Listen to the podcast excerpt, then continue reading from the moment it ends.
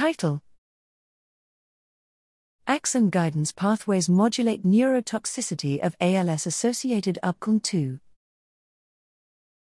Abstract Mutations in the ubiquitin, UB, chaperone ubiquilin 2, UBQLN2, cause X linked forms of amyotrophic lateral sclerosis, ALS, and frontotemporal dementia, FTD, through unknown mechanisms.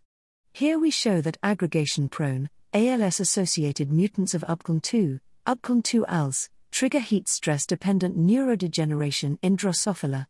A genetic modifier screen implicated endolysosomal and axon guidance genes, including the netrin receptor, UNC5, as key modulators of UBQLN2 toxicity.